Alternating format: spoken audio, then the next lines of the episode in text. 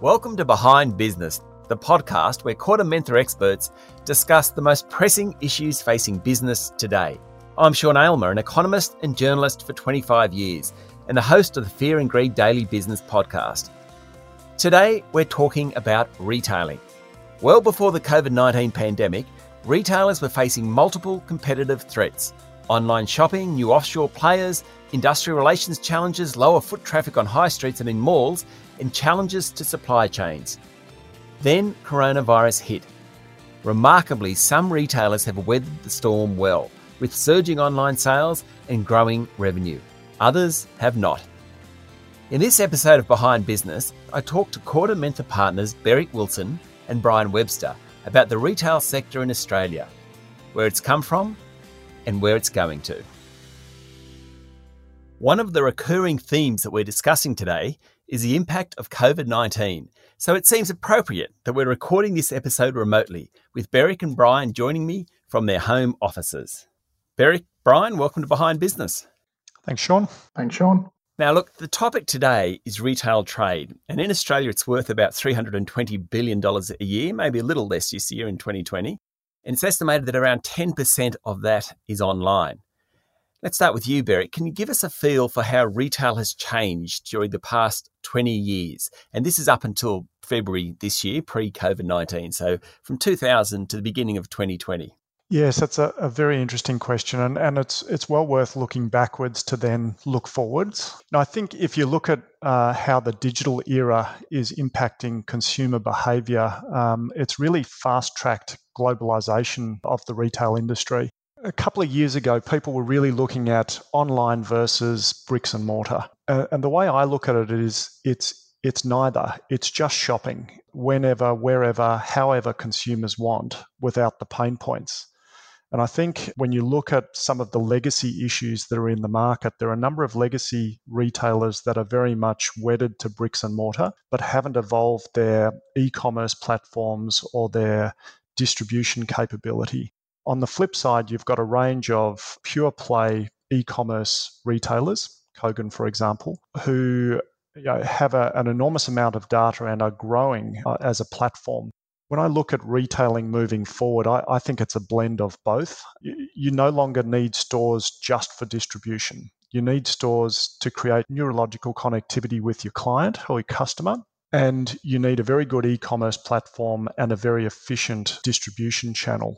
But I think a lot of retailers are starting to understand that now and are looking closely at their network of stores and understand what they do need and what they don't need. But there are a number of large space users in particular that have taken very long-term leases that are kind of bound by those existing legacy networks.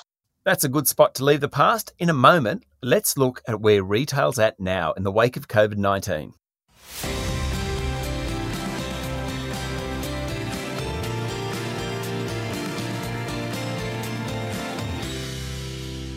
Now, before we get too far into the future, I'd just like to think a little bit about the past 6 months and how retailing has changed. And Beric, you said it's sort of an acceleration of a trend as much as anything else.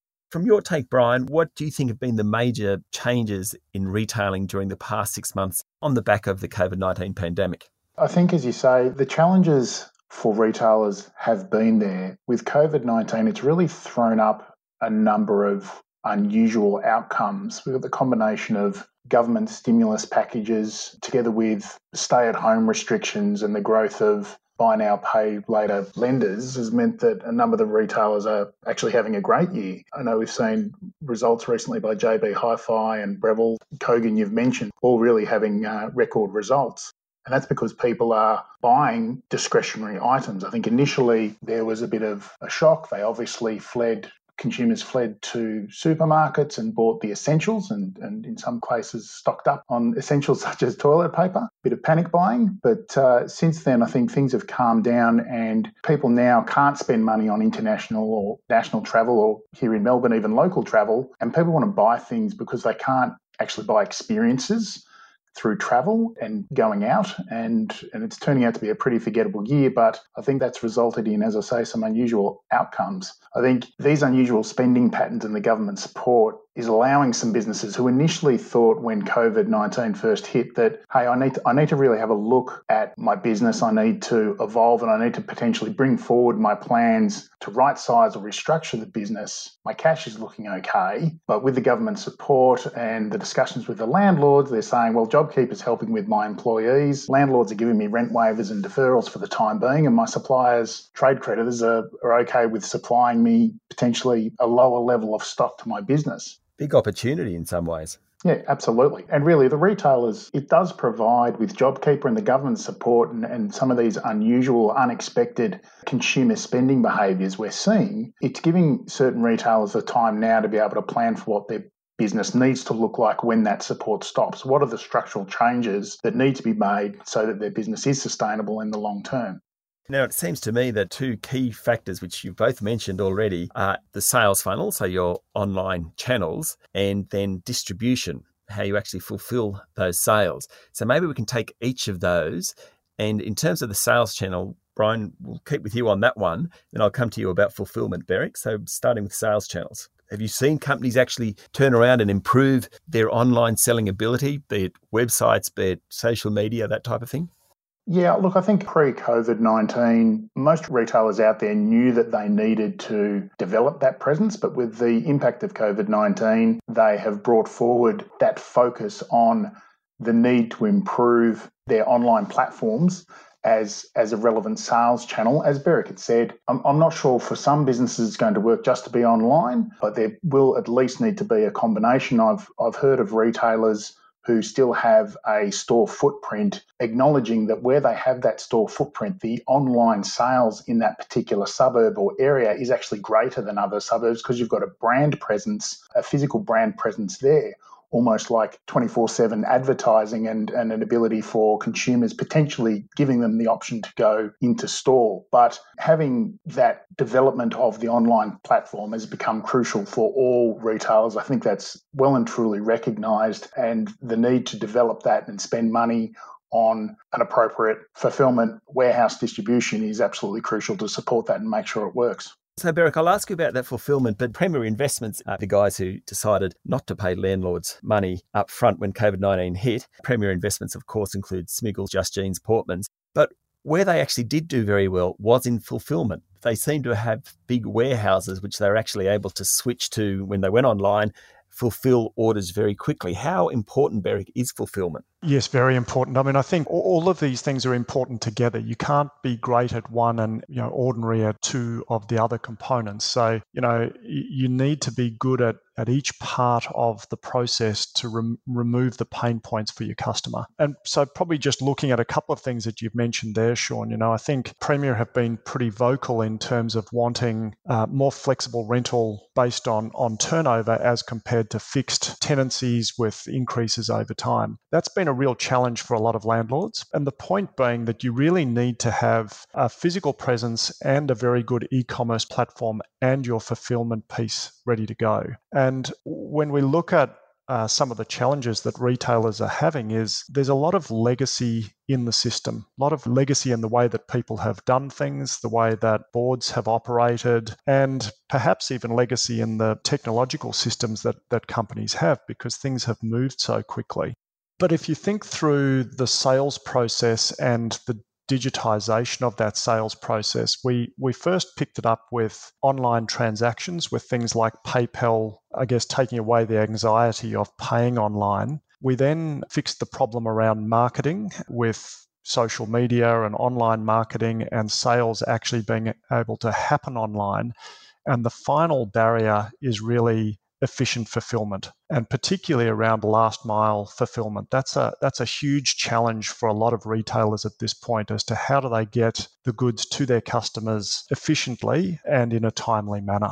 Yeah, just explain that last mile concept, because it's actually not that difficult to get the good out of the warehouse close to the person's home, but it's the last mile that's the challenge. Is that right? It is. So quite often they go to, you know, major warehouses in industrial locations before they then come from that industrial location to somebody's house. And this is where I think, interestingly, the network of retail stores actually can play a very good, important part for retailers, because quite often the products are very close to people's homes already. The challenge is systems to identify that the stock is in fact in stock in store, and then how do you get it from the store to your customer? And we're currently going through, you know, quite a test bed of this with COVID. And as you know, in Victoria, the second lockdown for a lot of retailers now is only e-commerce, so delivery to the customer, or click and collect. And so I think we're going to see a huge advancement in this final barrier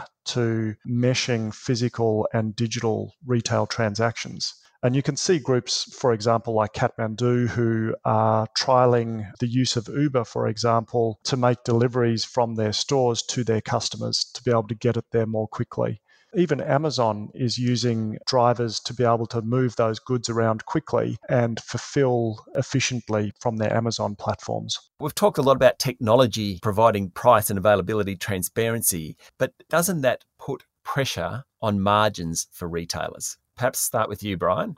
Absolutely. It does put pressure on margins, and increased competition and, I guess, a more fickle consumer and a more informed consumer is going to mean that businesses need to be more savvy in terms of understanding their financials, but also looking at ways that they can do what they do the most efficiently and make sure that there's no, as we say, fat in the business, that all, for example, head office costs are as slimmed down as they can be, and that really there's that focus on cash because of the pressures that are required in terms of the margins being squeezed with the online platform.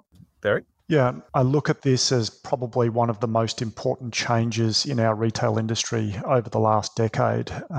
Online shopping, 4G-enabled mobile phones have enabled consumers to have instant price and availability transparency while out shopping. And this has really, I guess, driven the downward pressure on margins, because retailers have been battling for sales volume, but at the expense of margins. And so when we look then at their ability to be able to pay the existing rents, or even the rents that continue to rise with fixed increases, the occupancy cost as a percentage of gross margin or gross profit as compared to as a percentage of sales have been rising significantly over the last 5 years. And so we're now at that point where they're getting to an unsustainable level, and retailers are saying, well, I no longer need a number of these stores, and are starting to slim down their network of stores to transition more towards online. And so as the demand for stores starts to decrease, you're starting to see more vacancy and more incentives before you'll then start to see a reduction in rents.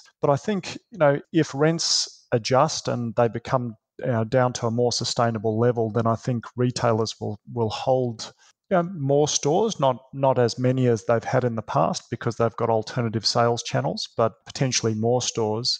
If retail landlords stay steadfast on existing rents and fixed structures, then I think we'll start to see a significant amount of growth in vacancy rates. I spent a fair bit of time over in the US and Europe last year just having a look at how some of the retail environments overseas have changed. And I think we can learn quite a few lessons from that to provide a soft landing rather than a hard landing. All right, time to look into the future. In a moment, let's figure out where retail is heading.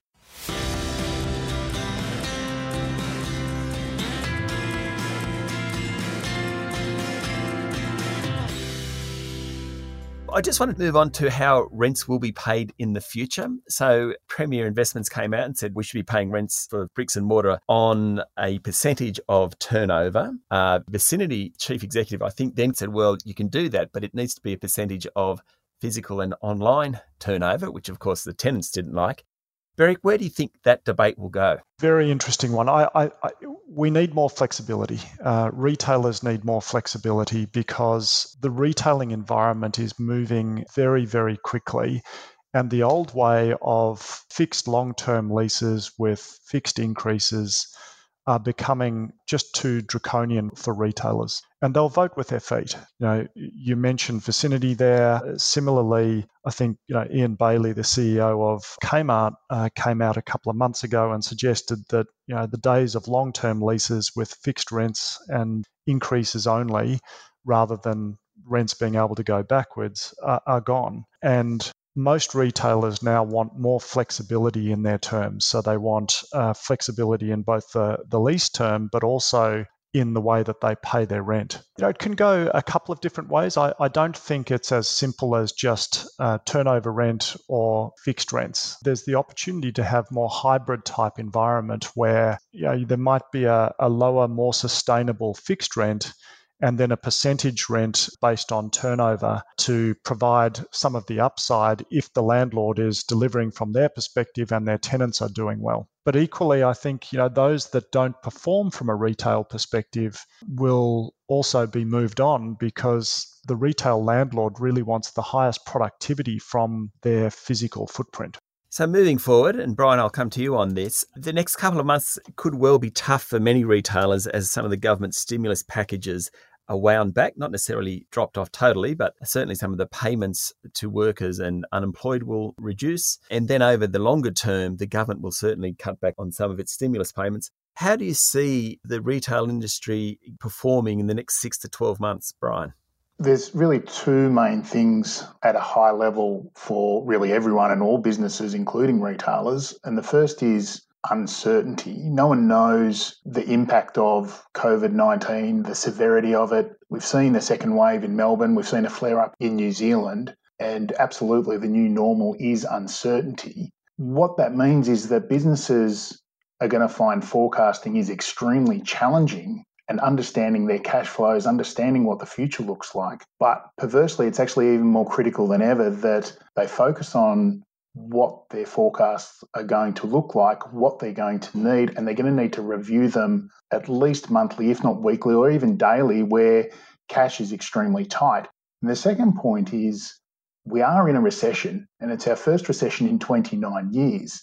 So looking forward, I think there's going to be two competing impacts on the length and severity of the recession that we're currently in. Firstly, as restrictions ease, hopefully over time, that spending should increase back to pre-COVID levels, particularly probably in areas such as food and hospitality and I guess initially localised travel. That potentially may take away dollars that we're currently seeing being spent in the retail sector away from certain retailers. And secondly, as you say, the government support inevitably will be wound back, whether that's starting end of September, then again December, March.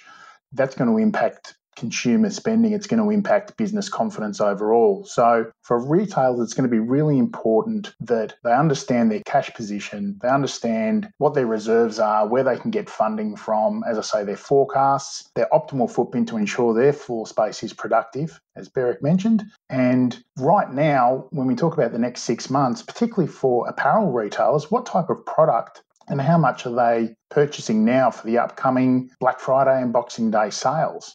And it's going to be really important from a planning perspective, as I said before, they use the time now to work out a plan for when the government support is wound back. What are they going to need from each of their stakeholders? How much money they're going to need and how they're going to actually pay it back? And if plan A doesn't work, what is their plan B? What does that look like? And I suppose start now. Yep. You've talked about cash flow and reserves and forecasts, but they can't afford to hold off making those decisions. Yep. Use the time now wisely. Yep. Now, a couple of comments in the results season suggest that the Black Friday sales, end of November and July, some of the retailers aren't quite as confident about that simply because they think people have spent their money now. And you alluded to it just then. Do you think that could be a tough Christmas sale season and Black Friday? Yeah, it's interesting. I think that's definitely going to be a risk. Government support's going to start to be wound back. The expectation is over the coming months, there's that massive uncertainty around the level of spending that will occur with Black Friday sales and the Boxing Day sales. If restrictions are eased perversely, it will take away, there's an expectation it may take away from a level of retail sales as people get back into the community and spend money on experiences rather than things. So it is going to be a tough time ahead for a lot of retailers and a lot of uncertainty in terms of what's expected, which is why it's going to be so important for businesses to now understand their financial position, understand their cash, and understand what their future purchasing requirements are going to be. Now, totally unfair question, but I'm going to ask you both. What's retail going to look like in 12 months' time? I'm going to start with you, Beric. What do you think the retail sphere will be like in the middle of next year? Yeah, it's a tough question. I think we're going to see a significant increase in digital and the adoption of digital moving forward. I think we'll probably have broken down some of the challenges that have been there previously, and you only have to look at how much adoption has happened just in the last 6 months. I think Australia Post indicated that they thought that we'd get to around 20% of online sales by 2025. I think we're already at 15% by the end of this year. So there's going to be a huge shift towards the digital environment. It's currently a retailer problem, but I suspect that this is going to move to become a retail property problem and a financier problem within the next 6 to 12 months. Okay. Brian? As Beric says, I mean, technology continues to evolve. Clearly, with COVID-19, consumers embracing purchasing online has been accelerated. And I think when restrictions get eased, there will be a reversion at a level back to consumers going to physical stores, physical shopping centres, particularly those that are able to offer. And we saw this pre-COVID-19 where physical stores and shopping centres are able to offer consumers an experience and the purchasing of product or services in that shopping centre is a byproduct of them being there. But definitely there'll be a sustained an ever-increasing level of purchasing online and having the product delivered to your door, which is why the likes of Kogan, Amazon, Temple and Webster online stores will just continue to go from strength to strength, and it'll be critically important for any retailer to be successful. In addition to understanding their financial position, they will need to have at least a combination of bricks and mortar and a very, very strong online presence.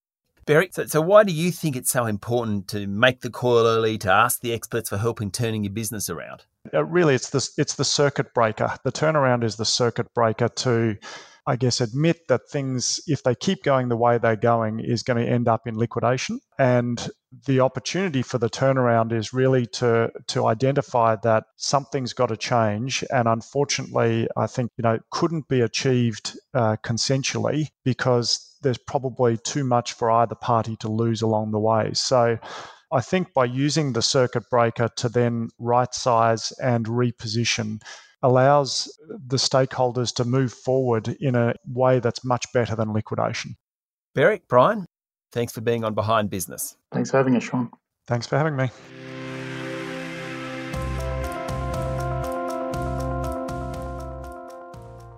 That's it for the retail edition of Behind Business.